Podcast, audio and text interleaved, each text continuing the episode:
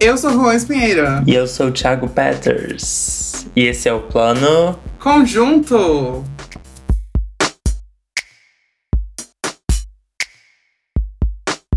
Oi, gente! Voltamos depois de um hiatus aí de três, quatro semanas. Espero que vocês estejam bem. Espero que vocês tenham gostado de Spencer.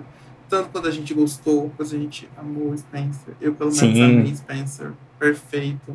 A gente tá vendo aí a coitada da Kristen sendo roubada e não segue. Mas é, é a vida que segue, né? Assim mesmo, a vida é injusta. A academia é injusta, a academia não tem credibilidade.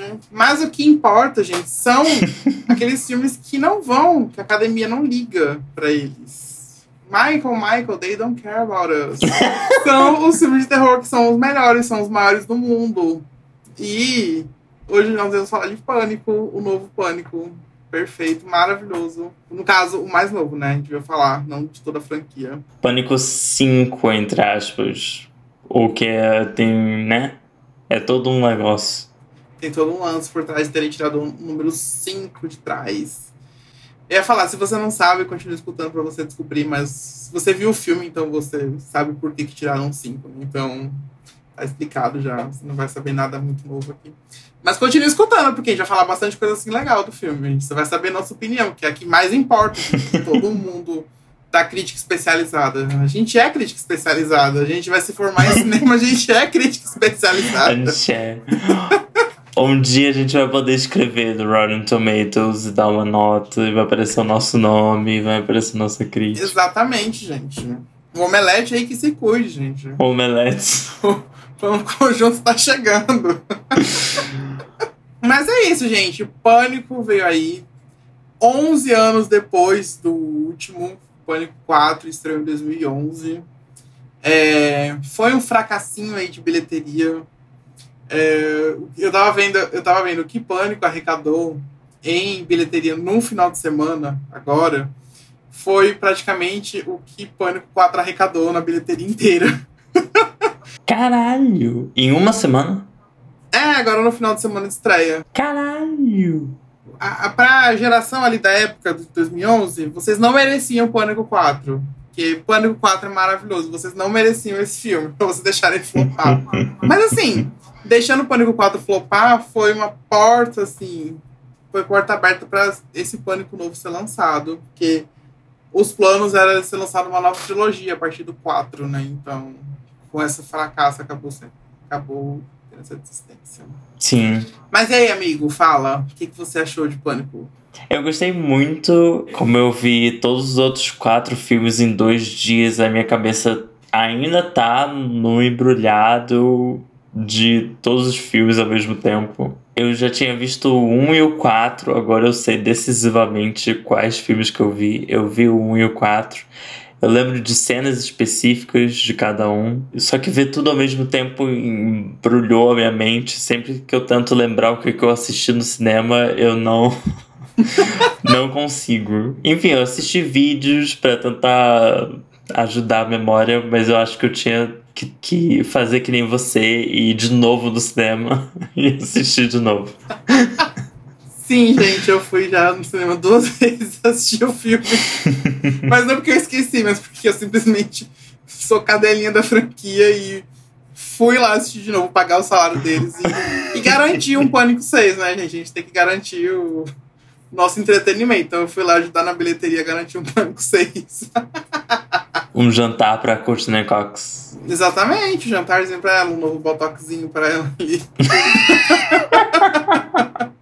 Eu, eu sou suspeito pra falar sobre o filme, mas eu amei muito, assim, forte o filme. Gente, a, a dinâmica minha do Peters é assim: a gente assiste um filme que a gente tem que falar no podcast, a gente não comenta sobre ele entre a gente. A gente espera chegar no podcast pra gente falar dele e a gente ter uma surpresa do que cada um acha dele. E aí, ver o filme com o Peters no cinema foi difícil, porque eu tive que me conter. Porque eu tava simplesmente surtando. Inclusive, eu peço desculpa a todos os Marvetes que assis se assistem seus filmes aí, o Homem-Aranha, os Vingadores, e se surtam no cinema. Eu peço desculpas. Eu vou aqui me retratar, desculpa pelo, por eu julgar o surto de vocês no cinema. Pois eu estava surtando igual, em pensamento. Mas é melhor, é melhor. É muito melhor. Sim, gente! gente! Ai, Final Girls de regata, mulheres fodonas de regata e revólveres e serial killers e muito sangue fazem a alegria dos gays. É simplesmente muito melhor, muito superior. Sim. Mas enfim, gente, eu acho perfeito. Eu acho que voltou com tudo e a gente tinha aquele receio de Pânico voltar sem a direção do Wes Craven, que faleceu em 2015. E a gente tinha aquele medo, tipo, putz, alguém vai pegar esse legado dele e pode estragar pra cacete, porque só ele sabia fazer Pânico e os dois diretores novos da franquia e arrasaram. Eles fizeram uma puta de uma homenagem, fizeram uma continuação muito boa e fizeram uma abertura para um novo horizonte para a série muito bom. Eles fizeram três coisas em uma de uma maneira incrível. Mas é.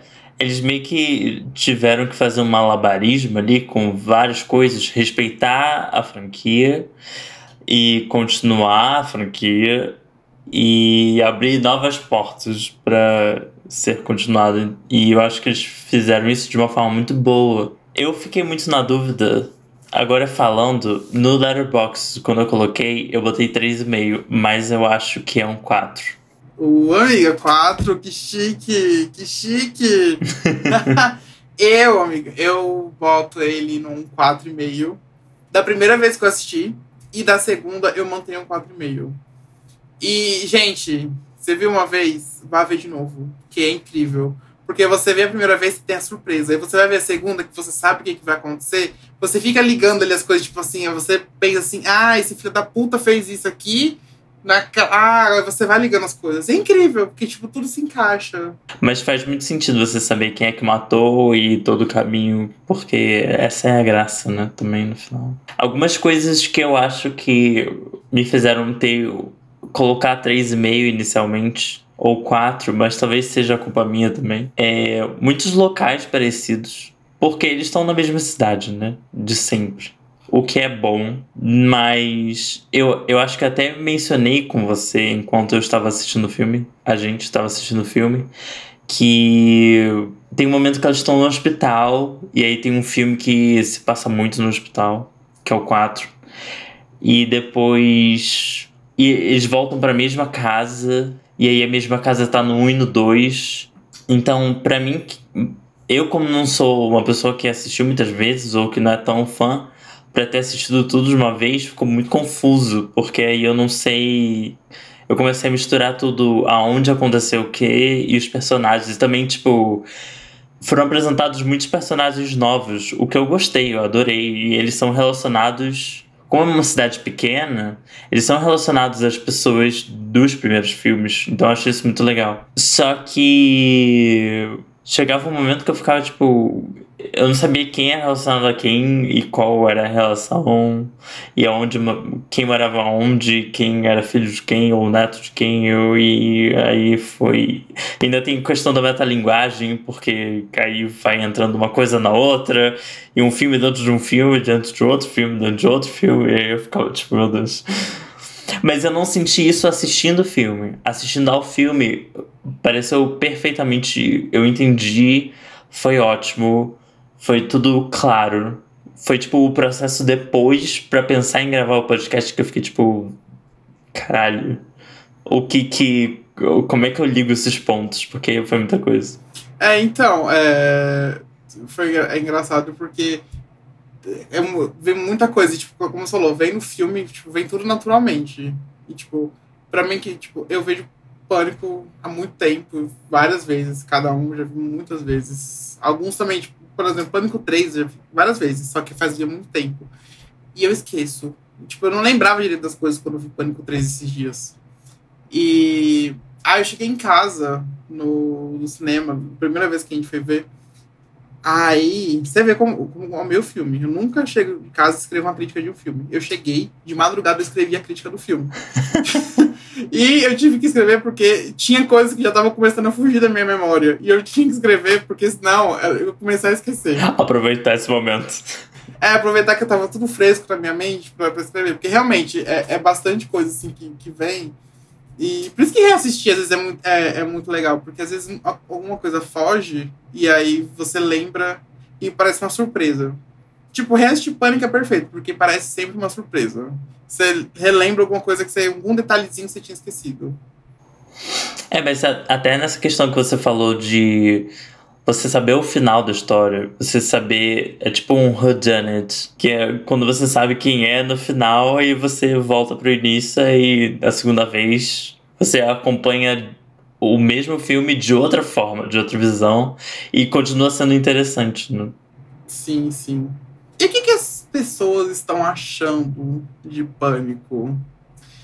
No Rotten Tomatoes, vamos lá, nossa, nosso giro, giro drag. nosso giro nas notas, assim, pela internet.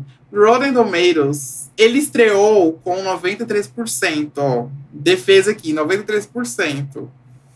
Agora ele está, até onde eu peguei, ele estava em 75%. Foi uma média boa. E com o público estava 85%. E o MDB já estava 7,4 de 10.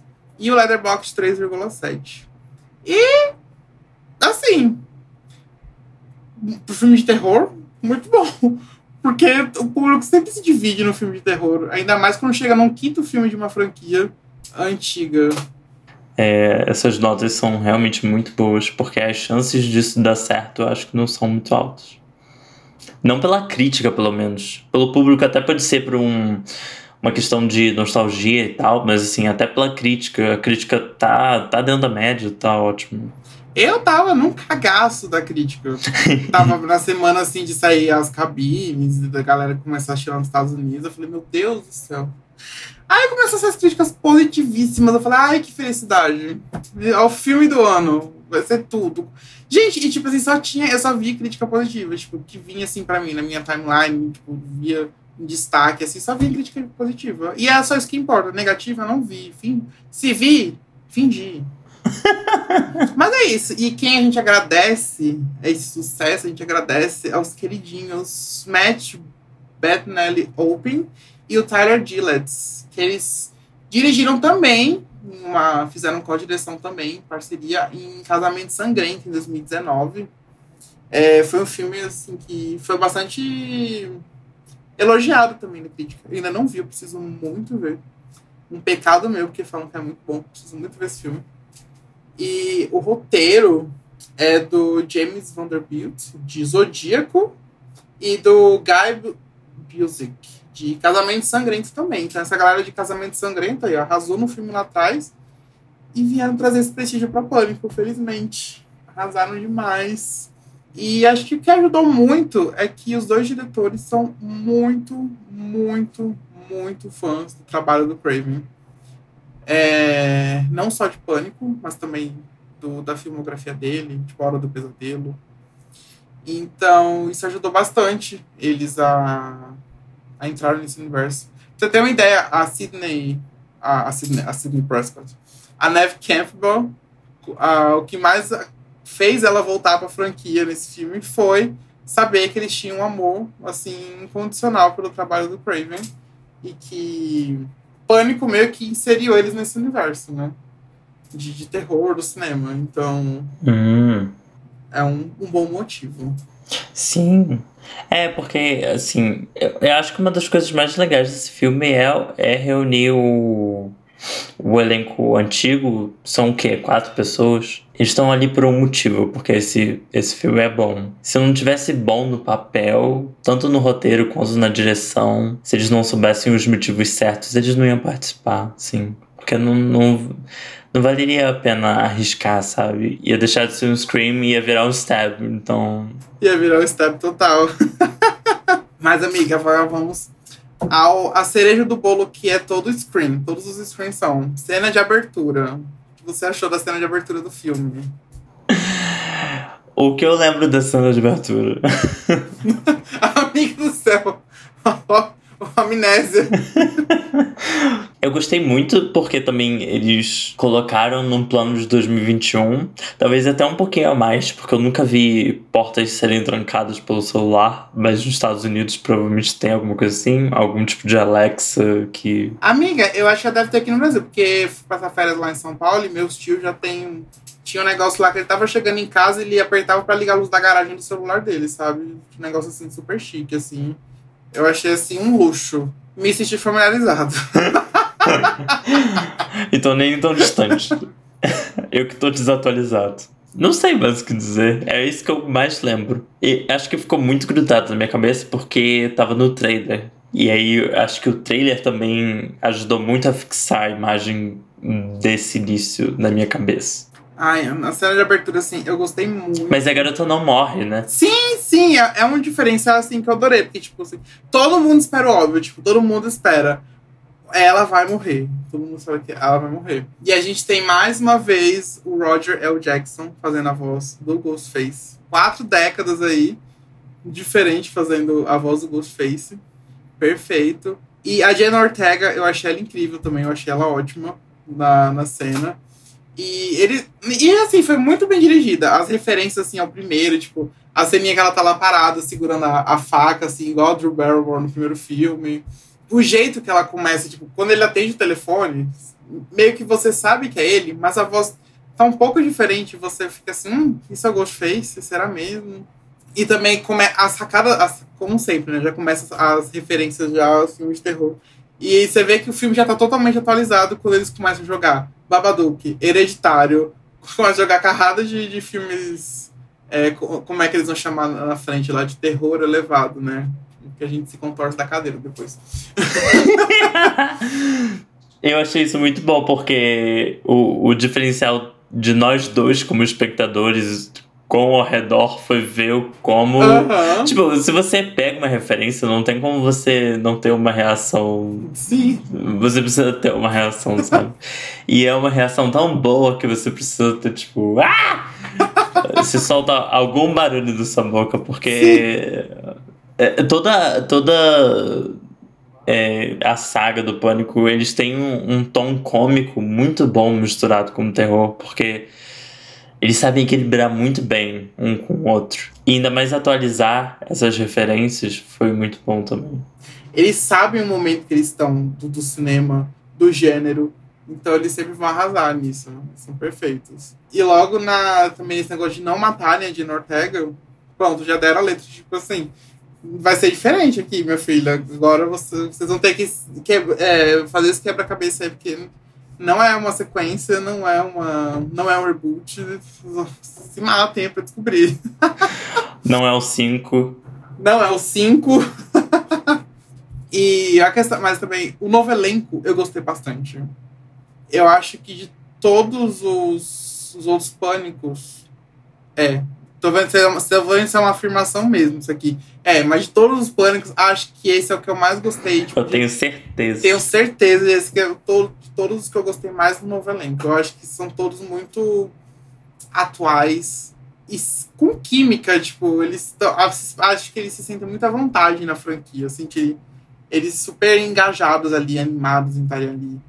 E principalmente a, a sobrinha do Randy, né? A, a Mindy que sabe dos filmes de terror. Eu achei ela perfeita. Ah, sim, ela sempre que tá na minha cabeça. Ela é a personagem que nunca saiu da minha cabeça. Gente, ela é perfeita. Simplesmente amo ela. Amo ela. E amo o fato de ter deixado ela viva no final. Eu falei isso agora com. É porque assim, Pânico é tão. A gente não pode falar spoilers. Que agora falei isso com uma coisa assim. meu coração, tipo, será que eu falei mais? É, mas não, aqui é um safe space pra falar spoiler. Mas você vê, até o, também, o namorado, o Rich, eu fiquei. Eu fiquei tão triste que ele era o killer, porque eu fiquei tão apaixonadinho por ele. Meninos que se parecem com o Rich de, de pânico, por favor, podem me procurar para namorar comigo. Pois vocês são maravilhosos. Eu achei ele perfeitinho. Eu fiquei muito triste dele ser o killer no final, porque eu achei ele perfeitinho. Uma gracinha. Véi, eu não lembro dele. é, é o namorado da principal? É, né? É ele mesmo, amiga. Ah, ok, ok, ok. Inclusive, falando em elenco antigo, teve uma coisa que eu lembrei muito, porque eu não sabia. Eu não sabia que o Dewey era o David Arquette, que era casado com a Courtney Cox. Sim! Eu não sabia disso. Porque eu, eu só sabia que ela era casada na época de Friends porque tem uma curiosidade que, tipo, em alguns episódios, foi algum episódio de casamento, porque tiveram vários, né? Que nos créditos iniciais substituíram o sobrenome de todo mundo com Arquette. Aham, Porque ela sim. mudou o nome dela pra Courtney Cox Arquette. E aí mudaram o nome de todo mundo, tanto do elenco quanto da equipe. Todo, todo mundo tinha Arquette no final. E aí eu fui pesquisar depois sobre isso. E fui ver que era porque ela tinha casado com ele. Mas eu, eu não sabia que ele era o Dewey. Não fazia a menor ideia. E eu achei isso muito legal. Eles têm uma filha, tá? E se separaram também, um tempo depois. Foi, eles foram casados de 99. Eu até achei que era antes, ach- achei que eles tinham começado o relacionamento em, no primeiro Pânico. Foi do, do Pânico 2 pro 3. É, eles foram casados de 99 a 2013, né? Tem essa filha aí de 17 anos. E achei Uhum. Fofo não, né? Triste, porque o David, o David Arquette falou que quando eles voltaram pra filmar, ele ficou super emocionado e não conseguia segurar as lágrimas na primeira cena que ele foi gravar com a Courtney. O que tem muito a ver com o personagem dele no filme, né? Sim, sim, é totalmente o personagem do, do, do Dewey. E, e a, a Courtney falou que tipo, ela se sentiu super bem voltando pro filme e tudo mais. É totalmente a Gail Weathers. Todo mundo. Eles estão bem dentro do personagem. Tá muito dentro do personagem. É... Ai, gente, mas assim, o elenco antigo voltar eu acho assim, essencial. Eu acho que pânico sem um. Assim, até este ponto de pânico, eu acho essencial o elenco antigo voltar. Uhum. Eu acho que num próximo pânico, eles fazerem uma participação menor, eles seguirem em frente com esse elenco novo. Sim. Sentiria a falta? Sentiria, mas não tenho tantas ressalvas porque eles deram um, um novo início, sabe? Uhum. Mas, enfim, nesse eu acho essencial. Eles voltaram com um- uma cara de tutores, sabe? De, desse- desses novos personagens. E. É, eu imagino que a interação entre os atores também tenha dado essa impressão de passando a, a tocha pros atores mais novos e pros personagens mais novos de sigam em frente com a franquia. E uma coisa interessante também, que acho que vem desde o quarto filme. É, por exemplo, você via desde. O, do primeiro ao terceiro, você via aquela. Não sei, uma. Uma jovialidade maior neles. Claro, eles envelhecem, né? Todo mundo envelhece. Mas, tipo, um- um- uma aura assim mais, mais animada deles. E desde o quarto você vê um, um semblante mais cansado, mais de luto neles. E, isso- e isso é super entendível. Eu acho super importante eles manterem isso no filme, porque, porra, quinto filme, mais um Ghostface pra enfrentar. O Dewey aí perdeu tudo, perdeu o emprego, perdeu a esposa. Então tá acabado. A Sidney tendo que viver afastada, todos esses traumas pra, pra trás. Então acho super é, legal, assim, eles terem essa postura, assim, mais. de terem meio que terem esses traumas, assim, ter essas inseguranças ainda. E ainda assim serem bem pulso firme, né, com tudo. Tipo, eles vão lá e vamos matar esse filho da puta agora. e eu fiquei muito feliz de ver que a Sidney, né, a gente vê que ela, por exemplo, no terceiro filme, ela tá super isolada, lá vivendo sozinha. Aí no quarto a gente não tem muita informação sobre como tá a vida dela. Aham. E agora a gente vê que ela tá com filhos. E ela tá com esse Mark. E esse Mark provavelmente é o policial do terceiro filme. O Patrick Dempsey, que faz o Patrick. Quem faz ele é o Patrick Dempsey, né? No terceiro filme. O Derek. O Derek Shepard, né? De Grey's Anatomy. Então, provavelmente esse marido dela é, o, é esse policial do terceiro filme. E, e, e falando em Dewey, ele morre, né? Ah, Amigo! Você me viu chorar no cinema nessa parte?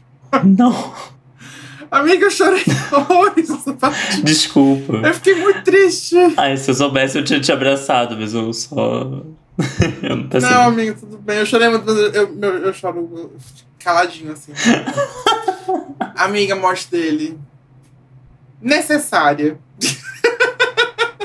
Eu não vou dizer que, tipo, eu odiei ou fiquei muito triste. Eu achei ok, porque pra mim, é, se, se a Courtney Cox estiver viva, eu fico ok. Vamos continuar assistindo. É, então, assim, dos três, eu acho que ele é o que eu menos me importo de morrer. Eu gosto do, eu amo os três. É. Mas acho que eu menos me importo de morrer. E eu acho que. Tipo, ele, ele meio que beira a morte quase todos os filmes, praticamente. Então. E aquela coisa, para as pessoas levarem a sério este filme, alguém dos principais tinha que morrer. Então ele tinha que morrer. E eu gostei. E eu fiquei chocado, porque, assim, eu esperava a morte dele. Eu tava tirando isso pelos trailers, porque tava mostrando muito ele. E aquela coisa dele ser meio que guiar as pessoas para enfrentar o Ghostface. E tinha muita cena, algumas cenas da Courtney Cox, é, meio desesperada, correndo desesperada, meio chorando. Aí eu ficava olhando essas cenas assim. Aí ficava. Hum... Aí no último trailer tinha Courtney Cox assim no chão, meio com um semblante muito triste, falando assim: é, vai, Sidney, você falou que ia terminar isso, vai, termina. Eu joguei errado a cena. É, ela foi depois ela tomar o tiro. Mas eu imaginei que essa cena era ela depois do Dewey morrer, ela com o Dewey lá com o corpo, sei lá, falando para ela terminar o que ela, que ela foi lá terminar. Mas eu adivinhei que ele ia morrer. Não sei, é, em que filme que vai iniciar outra coisa, eu esperava que alguma coisa acontecer. E eu gostei do jeito que ele morreu, eu acho que não foi nada rápido, não foi nada, tipo, relâmpago. É, não. Foi uma morte digna. Uhum. E sofrida pra cacete, aquela. E, e, e, significou bastante. Tipo, todo, todo filme leva uma facada. Facada, facada. Então, tipo, ele levou só uma facada ali. Você vê que ele levou a facada e, tipo. Pelo menos não foi um tiro, né? Sim, e subiu, assim, aquela faca, cortando tudo, assim.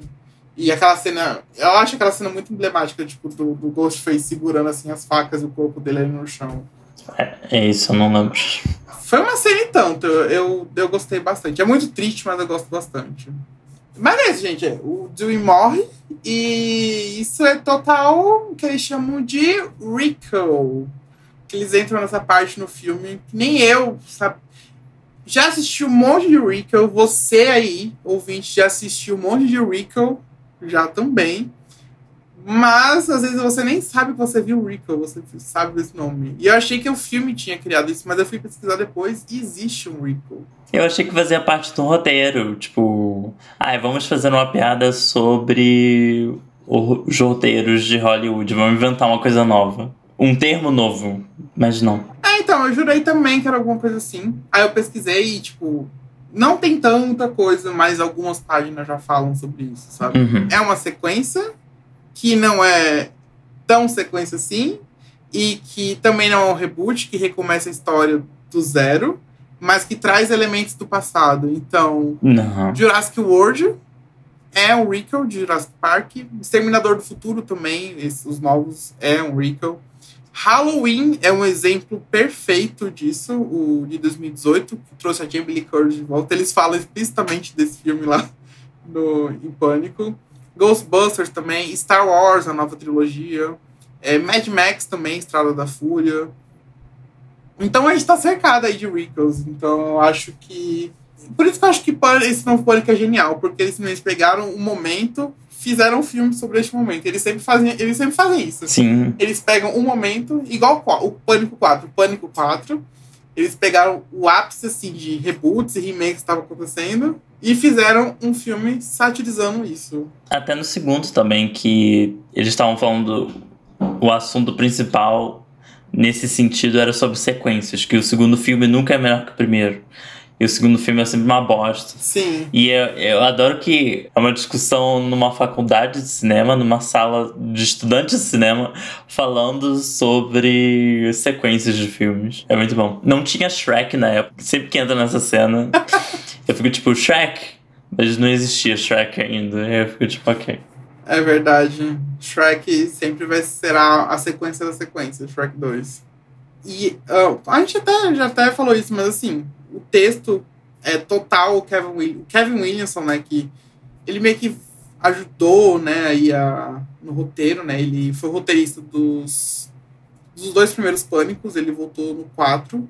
O terceiro, você vê que o terceiro é meio para baixo, assim, porque o Kevin Williamson não participou dele. Uhum. E é cheio de referências, né? Tem aí, você vê que tá cheio de referências ao Jordan Peele, a Hereditário, do Ari Aster, esse filme de terror, A Bruxa. Você vê Porém, que ele sempre se mantém atual. Eu acho isso perfeito. E sempre tem a questão da metalinguagem.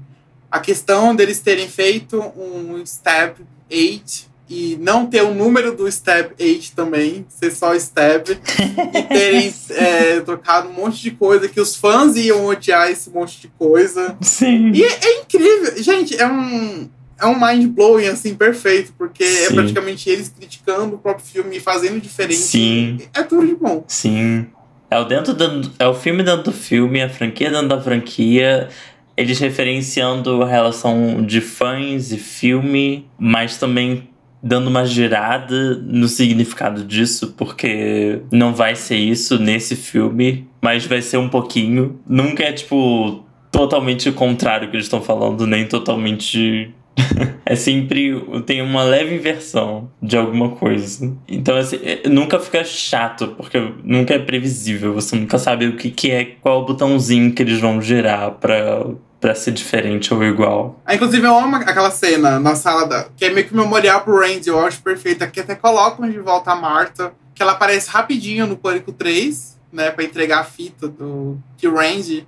Sabe, a- lembra, amiga? Que eles, a irmã do Randy entrega uma fita pra Sidney que eles assistem. E é o Randy falando sobre o terceiro filme, encer- encerramento de uma trilogia. Não lembra, né?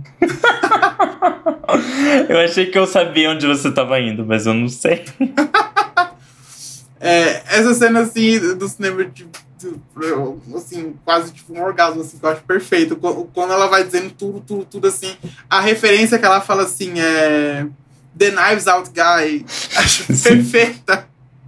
Porque é um tapa na cara dos fãs de Star Wars, porque o Knives Out Guy é o Rian Johnson. E ele dirigiu The Last Jedi, que é, é um requel também, né? É o segundo é o CD, ele vem depois de The Force Awakens, que é um requel. E os fãs odeiam esse filme, então ela é praticamente um Stab 8 pro, pros fãs de Star Wars. Sim. Então uma é uma referência super bem colocada ali. Gente, e a maior referência de todas, inclusive, se você não pegou pelo filme, no cinema, você vai pegar agora. Que na- sabe quando o Rich tá assistindo é, um vídeo de youtubers sobre Stab 8? Aí do lado tem vários videozinhos ali. Tem um videozinho que é, é fala assim, entrevista com a, a sobrevivente do massacre de Woodsboro, Kirby Reed. Então, gente, a Kirby está viva. Aquela, aquela nossa dúvida que a gente tinha sempre da Queen, a Kirby, ela está vivíssima. Então, a Kirby tem chance de voltar nos próximos filmes, sim. Essa, essa era a policial ou era aquela que saiu do trailer? Não, amiga, é do, é do quarto filme, a de cabelo curtinho. Aqui sai do trailer e recebe eles no trailer. Não, amiga, é do quarto filme. Pânico 4, 2011. Emma Roberts. God. É tudo misturado na minha cabeça. Meu Deus, amiga. Quem que é essa? Eu tenho, eu tenho a impressão de que você. Gente, o Peters viu pânico assim. Ele ligou quatro televisões, botou os quatro pânicos pra assistir e assistiu todos ao mesmo tempo pra ver se assistia rápido. Antes de... Mas é isso, o pânico te pega pelas melhores referências, tipo, o nome da rua da, da, lá que aparece. Elm Street, que é a rua de Hora do Pesadelo. Tem várias homenagenzinhas, né, ao Wes Craven, né? Que é o chapéu dele que tem na casa do Stumacher lá, que, o chapéuzinho que ele usava. É, essa é Elm Street também, que é da Hora do Pesadelo. Tem também homenagem a diretores, sempre teve, né? Desde o primeiro Pânico. É, então, o nome da protagonista, a Sam, Sam Carpenter, que é o do John, do John Carpenter do Halloween, né? Agora, a maior referência de todas, todo filme, maior até que a da Kirby Reed, é da própria Courtney Cox, quando ela tá apresentando o jornal. E ela fala que ela nunca mais vai cortar, vai cortar uma franja. Ai, a franjinha. Ah! A Drew Barrymore agora ela tem um. Ela tem um programa, um talk show dela, né? Sim, sim. Eu tava vendo uma entrevista dela, ela tá, ela, ela tá promovendo muito esse filme. E aí a, a Courtney Cox falou sobre essa franjinha. Porque era uma peruca que começava, tipo, na parte de trás do cabelo, mais ou menos pela parte de trás do cabelo. E aí a franja ficava normal. Aham. Porque ela começava pela parte de trás. Mas aí colocaram a, a peruca mais pro centro. e aí tava tampando os olhos delas e ela. e alguém cortou. Eu não sei nem se foi ela ou se foi alguém da equipe. E cortaram e ficou daquele jeito ridículo. E assim, eu acho que por ser os anos 2000, ninguém na época se Aham. ficou tão preocupado com o quão ridículo estava. Mas eu, eu fiquei primeiro. Não só o quão ridículo estava, mas assim, como, como não tinha uma outra peruca Sim. pra substituir aquela se alguém cortou errado? Cadê o departamento de, de cabelo? pra bot... não, não é possível que só tenha uma peruca pra ela. Totalmente. E não tem como arranjar outra, sabe? Meu Deus. A entrevista é muito boa. Amiga, o que você achou das mortes e das perseguições do Ghostface? Não lembro. Amiga. Eu lembro de da principal que era Ghostface sendo morta no, no fogão. Ela pegou fogo. Eu adoro e a Courtney Cox que mata ela, acho perfeita.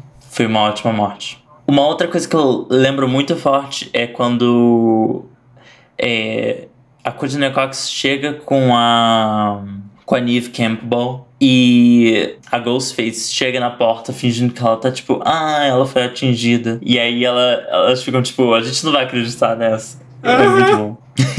Acho perfeito. Então, as mortes eu gostei. Eu achei elas bem. São bem gráficas, né? Nesse filme. São bem, tipo, mais pesadas. É nesse que alguém leva uma facada na mão. Sim, é a, é a Jenna Ortega, na primeira cena, que ela toma uma facada assim na mão. Nossa, isso foi, eu acho que a melhor, a melhor facada de todas. É, mu é muito bom. E, e eu senti um, um Ghostface mais. mais cruel, mais sem. sem... Não que o Ghostface tenha dó. Sádico. É, mais sádico. Mas ele, tipo, sei lá, não tinha medo de fazer estrago mesmo, sabe? Ele dava facada mesmo sem dó. Então, assim, foram, uma, foram mortes, assim, boas. Foram boas mortes, assim. Uhum. E o que eu senti falta foram das perseguições. As perseguições do Ghostface, pra mim, são as melhores desses primeiros filmes. Eu acho, assim, perfeito. Tipo, no terceiro filme chega beira. Pra mim, no terceiro filme, as perseguições do Ghostface beiram a todo mundo em pânico. De tão cômicas que são. Então, mas é assim, né? É o, é o tom do filme. Acho que esse filme não caberia perseguições nível todo mundo em pânico. Mas acho que uma perseguiçãozinha, eu acho que ca caberia ainda no filme. Eu senti falta disso. Eu acho que. Eu acho que essa minha meia estrela que eu ainda faltei dar no filme, que eu dei quatro estrelas e meia, eu acho que é essa ação, assim, no Ghostface que eu senti mais falta. Eu acho que o Ghostface ele é muito mais visível, muito mais. Não sei, tem muito mais destaque, mas eu senti a ação dele muito, muito menos dessa vez. Menos movimento dele. É, mas faltou correr atrás e o, a ansiedade e os, uh, o suspense. Tem bastante aquele suspense, tipo assim, a, a cena do, do gostoso que vai pro chuveiro. Ai, adoro, eu adoro ele. Eu nem, acha, eu, eu nem achava ele tão bonito assim, mas agora eu acho ele lindo. o eu nem, nem tinha olhos assim pra ele, mas agora eu olho assim e falei, olha, sinceramente. Tem a cena, assim, que ele tá na casa, assim, preparando a mesa pro sushi e tal. E tem todo aquele suspense. Tem bastante disso no filme, né? Uma coisa que nos outros até tem um pouco, mas esse tem bastante. É, não, é verdade. Falando, essa cena foi bem. Ela foi. Na verdade, eu acho que ela demorou até um pouquinho demais. Uhum. Mas eu acho que foi justamente pra você duvidar do quando ele vai morrer. É, mas assim, eu só, eu só queria ver a bunda dele. Alguma coisa. Essa cena é bastante. Ela demora e ela é bem tipo. Você ficava entre ele vai ser atacado ou ele só vai ver a mãe morta na porta de casa. Você ficava Hum, é. entre esses dois. né? Eu fiquei triste que a Judy morreu. Eu, eu achava ela divertida. Assim. Ela era engraçadinha. É, eu vou sorrir e fingir que eu lembro dela. É a loira que a, a Courtney Cox tem ciúmes no quarto filme. Policial, essa é a A policial. policial. Ela é a policial. Ah, tá, ok. É, eu gostei. É, é, ah, é verdade, porque a forma que eu associei a mãe com o filho foi o cabelinho louro. Ah, entendi, entendi. Não é? Ele tinha um cabelinho louro. Aí tem o terceiro ato, gente. Que o terceiro ato eu acho uma coisa assim insana de maluca. De. Gente, acho incrível aquela hora que tá, tipo, todo mundo na sala, todo mundo chega, ninguém sabe onde ninguém tava. Aí do nada a Amber puxa uma arma e, tipo, fala assim, é que eu sou assassina, porra. E, e esse é o terceiro ato. Bem-vindo ao terceiro ato. Eu falo, é tão do nada. E eu não tinha percebido que era a casa até, assim, bem pro final. Ah, então, funcionou bem pra você, porque, tipo, pra mim, é, por exemplo, o que eu achei que estragou um pouco foi no trailer, todo mundo já sabia que era a casa do Stu. Ah, E, tipo, mesmo que não, é, logo quando começa a cena da festa, eles já descem na garagem. sim. E na garagem, tipo, você já reconhece ali a geladeira, a escadinha, e você já fica. Hum, não conheço essa casa. Eu achava que era outra casa, mas eles estavam repetindo cenas, porque tinha. Eu até comentei isso com você, porque tinha acabado de acontecer uma cena no hospital. É isso. E eu fiquei tipo, ah, no 4 foi no hospital, e agora eles estão, tipo, Voltando. no porão da, da casa. Então eles eles estão fazendo é metalinguagem de novo, como sempre. Aí eu achava que era sobre isso. Mas foi só no final, quando dá um zoom out da casa, que eu fiquei tipo, ah, tá. É tipo, é a mesma casa. É tipo, bem no finalzão. Mas pode ser porque eu sou lerdo também. Ah, eu acho tudo. inc- E aquela cena lá que você falou, inclusive, eu acho incrível, da Mindy assistindo. Inclusive, a Mindy tá assistindo o tio dela lá no sofá. No... A cena que representa o tio dela assistindo o filme no sofá. E ela está usando exatamente as mesmas cores que o tio está usando, que é o verdinho da camisa e o... a calça marrom. Mas assim, incrível. E eu acho muito divertido também a cena que, que o Rich vai buscar cerveja, ele fala, I'll be right back, e tipo, eles ficam tipo, rindo na cara do outro, tipo, hum, você vai morrer, filha da puta. E no final ele é assassino, né, amiga? O que você acha, assim, dos assassinos desse filme? Eu acho que eu nunca, em nenhum dos filmes, eu acho que eu adivinhei quem era o assassino, mas eu também, eu tento não, não ir lá e tentando, sei lá, adivinhar quem fez o que e quem é o que. Porque eles vão despistar de alguma forma, eles não vão deixar tão claro. Então, assim, eu só deixo o filme fluir, eu acho que até eu me divirto mais, porque eu não fico tão estressado tentando processar. Então, pra mim foi ótimo, eu gostei de todos. É, eu acho, eu acho muito divertido. É, pânico. Às, ve- às vezes a gente fica, tipo, levar com fluxo, tipo assim, de você não saber, mas às vezes também ficar, você ficar desconfiado, tipo assim, ligar um ponto ou outro. É, Tem umas coisas assim que são divertidas de fazer. sim, sim. Mas o do, esse screen eu acho engraçado porque os próprios personagens, o filme inteiro, eles ficam tipo assim: eu acho que você é o assassino. A Mindy o tempo todo fica tipo assim: hum, estou atualizando minha lista de assassinos, eu acho que você é. E, tipo, eles ficam se jogando na cara do outro. Porque. E a divulgação de, do Pânico foi perfeita, porque eles já jogaram na cara, tipo assim, tem um, não sei se você viu, tem um pôster que tem todos os personagens, e aí tem uma frase que fala assim, neste pôster, neste pôster está o assassino. tipo, tá na cara que naquele grupo está o assassino. E, tipo, é sempre assim. Em pânico é sempre assim. O assassino tá lá naquele grupo de amigos. Então, não tem pra onde correr. Eu acho perfeito que o filme brinca sempre com isso. O tempo todo com isso. Sim. Mas eu fiquei ainda. O filme todo. Ainda mais depois do negócio da Kirby, que aparece no cantinho assim, que ela sobreviveu ao massacre de Woodsboro. É, pensando assim. Porque assim, no, é, tipo, eu, ficava, eu ficava lembrando do pôster o tempo todo.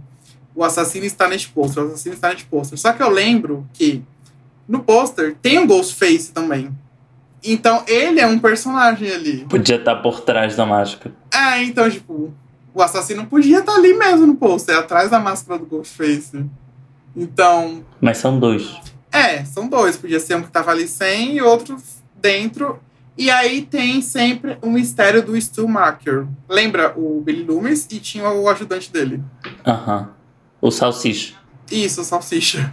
Sempre tem a lenda de que ele não morreu, de que ele sofreu ferimentos muito graves, mas ele nunca morreu. Hum. Então, inclusive, se eu não me engano, não sei em qual pânico, tinham planos de trazer o Stu de volta em algum filme.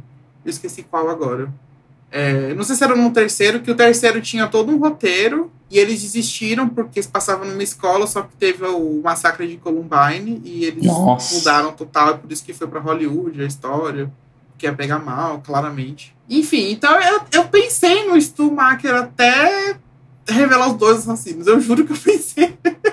Mas os dois estavam no pôster? Os dois estavam, a Amber e o Rich. Os dois estavam no pôster. A Amber tava ali pequenininha e o Rich tava ali mais na frente, junto com a Sam. E assim, eu gostei tanto do Rich e eu fiquei muito triste dele ser o killer. Eu, eu me, ele me convenceria. Vou falar a verdade. Ele me convenceria. a Amber não me convenceria tanto, porque eu sempre fiquei com o pé atrás dela. Mas o Rich me convenceria total. ele é muito fofo. Ele, ele é muito meu tipo de homem. Eu falo, ai, engraçado, super fofinho. Ai, gente. Enfim. né? Mas e eu gostei, eu gostei muito da, da motivação dos assassinos, porque. Ah, a motivação é sempre muito importante, muito explícito. Sim, eu, eu adorei. Eu adorei a motivação deles de, tipo assim, a gente vai aqui dar um material para um novo stab. E é isso que a gente vai fazer Sim. aqui. Eu acho perfeito. É uma coisa de psicopata. Eu gostei muito da motivação também. Não é uma motivação muito fora da caixa, se você parar para pensar num quinto filme, pensando em tudo que aconteceu até agora, em todas as motivações. Mas é uma motivação muito boa que faz muito sentido.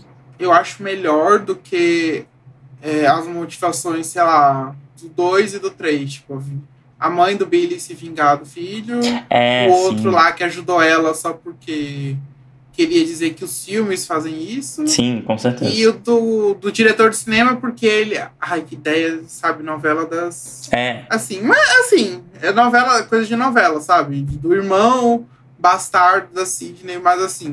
Sim. Eu passo pano. Vou passar pano. é pânico.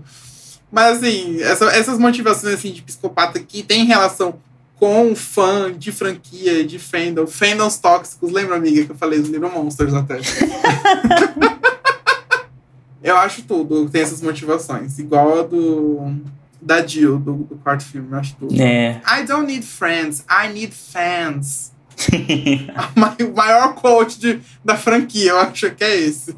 Onde você ranqueia os filmes? Vamos ver se a gente bate igual.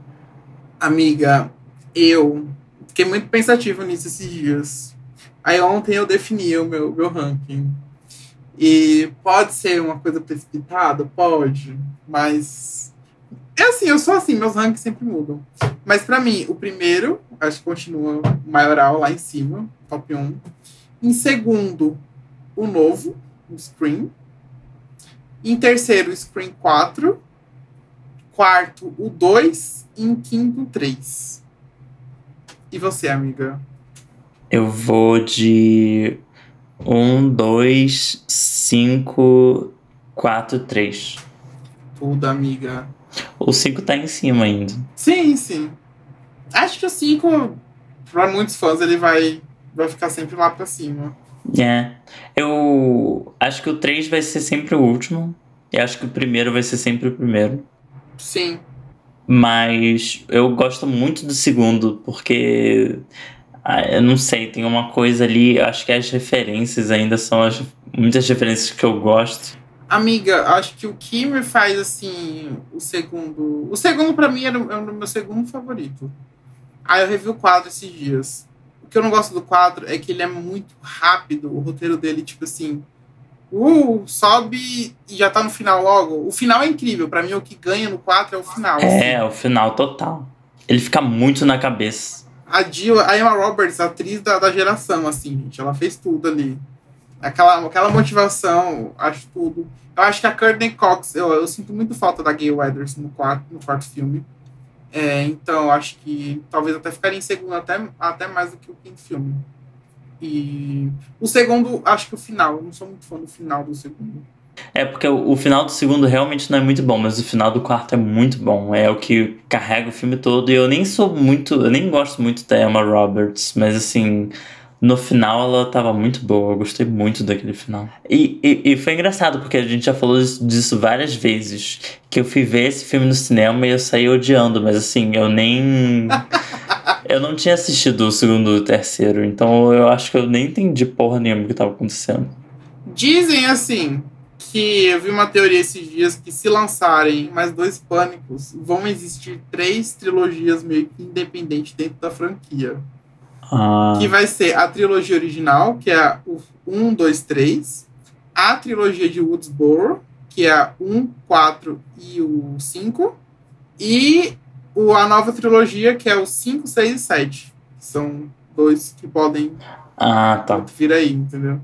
Então, podem, pode ser que sejam. Porque assim, você pode ver que ver o quinto filme sem ter visto o 2 e o 3 não é muito pecado. É. O 1 é mais o principal. Aham. O 4 é bom pra você saber onde é que tudo parou. É, sim. Mas, amiga, e cenas de abertura? Quais são as. Qual é o seu ranking? Pra mim é só o primeiro é o primeiro. Ah, o. O que é um filme dentro do outro filme dentro do outro filme, que parece Todo Mundo em Pânico. É o terceiro. É o quarto. É o 4. É o pra mim é o 4. primeiro e depois o quarto. E o resto eu não lembro de jeito. Ai, pra mim, o primeiro, claramente, é o melhor de todos. Drew Barrymore. O do segundo filme, perfeito, da Jada. Qual é o segundo? O da Jada Pinkett Smith. Ah, é verdade. Gente, ela Sim, rouba a é cena bom. total. Não, não tem pra outra. É, muito bom. Mas eu ainda boto abaixo do quarto, porque eu Sério? acho muito engraçado. O do 4 é muito bom mesmo. O do 4 é muito bom. o terceiro eu não lembro o que, que é. O terceiro é totalmente esquecível. O terceiro não é bom, a cena de abertura. Eu não considero aquela ali uma cena de abertura de pânico, eu acho ruim. Ah, então o quinto e o terceiro. O terceiro sempre vai ficar por último. Esse é o. O terceiro é. O terceiro é um mimo, assim. Um mimo menorzinho, assim, pros fãs. A gente guarda na fanbase. Mas é isso. E pros próximos filmes, o que, que a gente espera? Não sei. Eu acho que aquele negócio do Billy Loomis, da Sam, fica vendo Billy Loomis toda hora. Eu acho que ela ainda vai virar uma psicopata. Eu acho que ela ainda vai virar vilã, vai virar assassina. Eu tô sentindo isso nos próximos filmes. Eles com certeza colocaram pra abrir portas pra um novo filme se for acontecer. Então, assim. É, e com certeza acho que vai ter outro. O sucesso que tá fazendo, a bilheteria que tá fazendo. Sim. Então, com certeza, já tem rumores de que estão fazendo um Screen 6 aí na Paramount. E a Neve Campbell falou que gostaria sim de voltar para um sexto. Então, se a Queen volta, então todo mundo volta. Eu acho que sim, né? Não é possível que alguém vai respeitar a maioral do terror do pecado. E comentários na internet. Gente, tem um tweet que eu achei perfeito, que é do arroba Will, Will underline Kellogg. Acho que ele não vai escutar a gente porque ele é americano, então. ele falou assim: imagine Scream com um personagem gay na cena de abertura. Uma primeira vítima, né, na cena de abertura. Ghostface Talk pergunta qual seu filme de terror favorito. E ele recebe um monólogo de 20 minutos falando sobre Tony Collette em Hereditário. E ele nem tem a chance de ser esfaqueado, porque o Ghostface já desistiu. Ah, pro seis, vamos um pitch aqui pra abertura do sexto filme. Gente, sim, por favor, um gay na, na abertura de, de Pânico 6, por favor, está faltando. Sim. Segunda onda dos gays, eu também quase gritei a, a tradução. Gritei Scream. Scream. Quando só um deles acabou sendo gay. Qual deles era gay? A Mindy, no caso, lésbica, né? Ou bi. a Ah, gente não tá. sabe, de fato. que ela fica dando os amassos com a menina no sofá na, na festa, na casa do Stu. Uhum, lembro totalmente. Eu não lembro, né? Mas é, gente, como é que pode, né? Um grupo enorme desses e só uma pessoa ser LGBT, né? Agora, o outro comentário é: Imagine quase morrer porque você só assiste Elevated Horror, horror elevado, ou seja, entre aspas, pós-terror, filme do Jordan Peele. Hereditário. Totalmente, né? Porque hoje em dia. Eu acredito que muita gente deve hoje só assistir esses filmes de terror mais. é, que se dizem mais rebuscados e não verem os slashers perfeitos. Sim. Sim, então vocês merecem morrer. Vocês merecem morrer, sim. E também desconsiderar esses filmes. A gente já falou isso bastante daqui, mas assim. deem valor para as coisas antigas. Sim. E é isso, gente. Isso foi Pânico. Filme maravilhoso, perfeito. Quase cinco estrelas. E agora vamos ao além do filme. Gente, para quem gosta de metalinguagem, tem dois filmes maravilhosos. Que um deles é O Segredo da Cabana, que é inclusive com o Thor, o Chris Hemsworth, e o Jackson Avery de Grey's Anatomy. Eu esqueci o nome dele na vida real. Mas ele é gostoso. é, é, é tipicamente um grupo de jovens que vai viajar para uma cabana no final de semana. E aí vocês deduzem o que acontece, porque vocês assistem slashers. Então, vocês assistam. E é um filme cheio de metalinguagens e que subverte o gênero e vocês sabem. Coisa. Eles referenciam o massacre da Serra Elétrica. Ah, amiga, eles referenciam tanta coisa. Não só slashers. Não é. Assim, e, o Segredo da Cabana é um nível, vários níveis acima de pânico. Não de tipo de qualidade, mas tipo de referências. Que assim, é um negócio maluco, mas é muito bom. E tem o de referência slasher mesmo, que é Terror nos Bastidores, que tem a Thaisa Farmiga, a irmãzinha da Vera Farmiga, de Invocação do Mal. E é muito engraçado. Eles vão para dentro de um filme slasher. É super divertidinho também. É, para quem gosta de coisa de metalinguagem, esses dois são super de boa. Para quem gosta de pânico, da pegada de pânico, de. Não da metalinguagem, mas tipo de terror, slasher, dar umas risadas. A Morte dá Parabéns, do Christopher Landon, é perfeito. É muito divertido. Tem o um e tem o dois. Os dois são bons. É muito engraçado. Muito mesmo. E Freak também é dele. Ele é de 2020. Esse é muito bom. Quer dizer, A Morte dá Parabéns eu não expliquei, né? É de uma menina que ela começa a acordar todos os dias no aniversário dela. É tipo feitiço no tempo. É muito engraçado. E tem um assassino atrás dela, né, no caso. Um slasher, né, claro. E Freak é de uma final girl, no caso, né? Uma garota que ela troca de corpo com o serial killer. E é muito engraçado, gente. É muito bom. É, é aquela coisa de subverter tudo que a gente sabe do gênero, do subgênero. É muito divertido. Bom. Eu ainda tenho muita vontade de ver esse filme. A gente botou ele em alguma enquete do ano passado.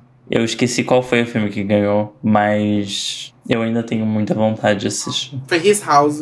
Ah, é. Foi o primeiro episódio do ano passado. Oh. Olha, estamos revivendo o Freak aqui, este primeiro episódio deste ano. O primeiro filme do ano tem que ser um terror. Várias conexões, né, a gente tá fazendo. Tipo, terminamos o ano com o episódio da Kristen Stewart de novo. de Natal. Aham. ah, connections. tudo pensado. Tudo pensado. É, gente. E, assim, falando de Rico, Ricos, eu nunca vou aprender a falar a pronúncia certa de Riquel, Riquel. É, eu recomendo Super Halloween de 2018. Eu gosto muito de Halloween. Eu acho muito bom. Que a Jamie Lee Curtis volta. Eu acho que Halloween com a Jamie Lee Curtis é perfeito. Tipo, pra mim, os melhores Halloweens é o primeiro, o segundo, o H20 e o Halloween 2018. Ou seja, todos com a Jamie Lee Curtis. Mentira, tem outro com a Jamie Lee Curtis, mas esse é horrível. E ela só fica em 5 minutos do filme. Mas assim, o de 2018 é muito bom. E você só precisa ver o primeiro Halloween, de 78, e depois pular para esse. Ele ignora totalmente todos os outros. E faz certo. Não tá errado. Não tem, um, não tem um Halloween que é meio gay? Não, tô confundindo com. Ah, acho que é a Hora do Pesadelo. É a Hora do Pesadelo. Dos anos a 80. Hora do Pesadelo 2, que tem um, tem um subtexto super homossexual lá. E até um documentário que chama Scream Queen. Ah, é, você falou isso uma sobre vez. O, Sim. o pós desse filme aí, do ator e tal, depois de todo esse negócio de subtexto gay. Eu vou recomendar. Você sabe o que eu vou recomendar? Não! Eu vou, eu vou recomendar uma, so... uma coisa só. Ah, fala. E essa é a única coisa. Eu vou recomendar Todo Mundo em Pânico. Ah, não! a gente. Acabou, gente! Eu nunca, não! eu nunca recomendei Todo Mundo em Pânico neste podcast. eu só sei que o Juan odeia, mas eu nunca recomendei Todo Mundo em Pânico. Eu vou recomendar agora Todo Mundo em Pânico 1 e 2. Depois ficou uma merda. E o 1 e o 2 são muito bons. Tem referências incríveis. E o Todo Mundo em Pânico 2 tem muito a ver. Qual é o, qual é o pânico que é todo numa mansão? O 3 tem cenas na mansão. É o 3. Porque eles ficam muito tempo na mansão. Pânico 3 não é bom. Mas o Todo Mundo em Pânico 2 é muito bom. E é todo numa mansão. E é muito bom. E é muito engraçado. E o primeiro também. E essa é a minha recomendação. Ai, que ódio que você vai fazer botar todo mundo em pânico nas artes do Instagram. que inferno. Não, gente, tá bom. Olha, eu vou falar. Todo mundo em pânico, assim, primeiro, eu não acho a coisa mais horrorosa do mundo. Até dou risada com as piadas, assim. É, é, é um clássico, eu vou mentir. O meu problema é que hoje em dia muita gente acha que todo mundo em pânico é uma coisa original. Esquece que pânico existe. Ah, Quando eu fui fazer minha tatuagem de pânico, o tatuador achou que eu ia fazer uma tatuagem de todo mundo em pânico. Eu me Putz. senti ofendido. ai, meu Deus. Então, Este é o meu problema com todo mundo em pânico. Que ódio. É, entendi. É, sim. Aí é complicado. Houve um apagamento. É, ódio de fã. Isso deve ser ruim. Mas assim, res, respeito a todos os, os que gostam de Todo Mundo em Pânico. E ó, fun fact, agora Todo Mundo em Pânico e Pânico tem cinco filmes cada um. É verdade. Só que todo. Mas só uma tem cinco filmes bons. É, verdade. Todo mundo em pânico é tipo. Ah! Um, dois, três, quatro, cinco, a ordem. Não tem outra ordem. Depois do três, meu Deus. E vem o Charlie Sheen, o Charlie Sheen, nossa senhora. A escola de Hollywood. Pois é. Então é isso, gente. Isso foi Pânico. Isso foi o nosso comeback de 2022. Desejamos aí um bom 2022 para vocês aí. Não sei, não vou anunciar nada não aqui também não. A gente vai ainda planejar várias coisas aqui e a gente anuncia no Instagram que vocês têm que seguir, que é arroba plano.conjunto. E o Twitter, plan, arroba planoconjcast. Lá vocês vão encontrar o que, que a gente tem para anunciar, que a gente vai planejar. E os filmes que vocês escolhem, menos House of Gucci e Pânico, porque ainda estão no cinema, ficam disponíveis no nosso Drive, plano acessível, que está na link, no link das nossas bios. E é isso aí, gente. Continue ouvindo a gente no Spotify, no Deezer, no Apple Podcast, no seu agregador de podcast favorito, que sempre estaremos lá. Escute nossos episódios antigos, recapitule o que, que você perdeu. E é isso, gente. Até o próximo episódio. Beijo. E não andem sozinhos por aí. Quando nossa assassino estiver solta. Primeira regra. Cuidado. Beijo.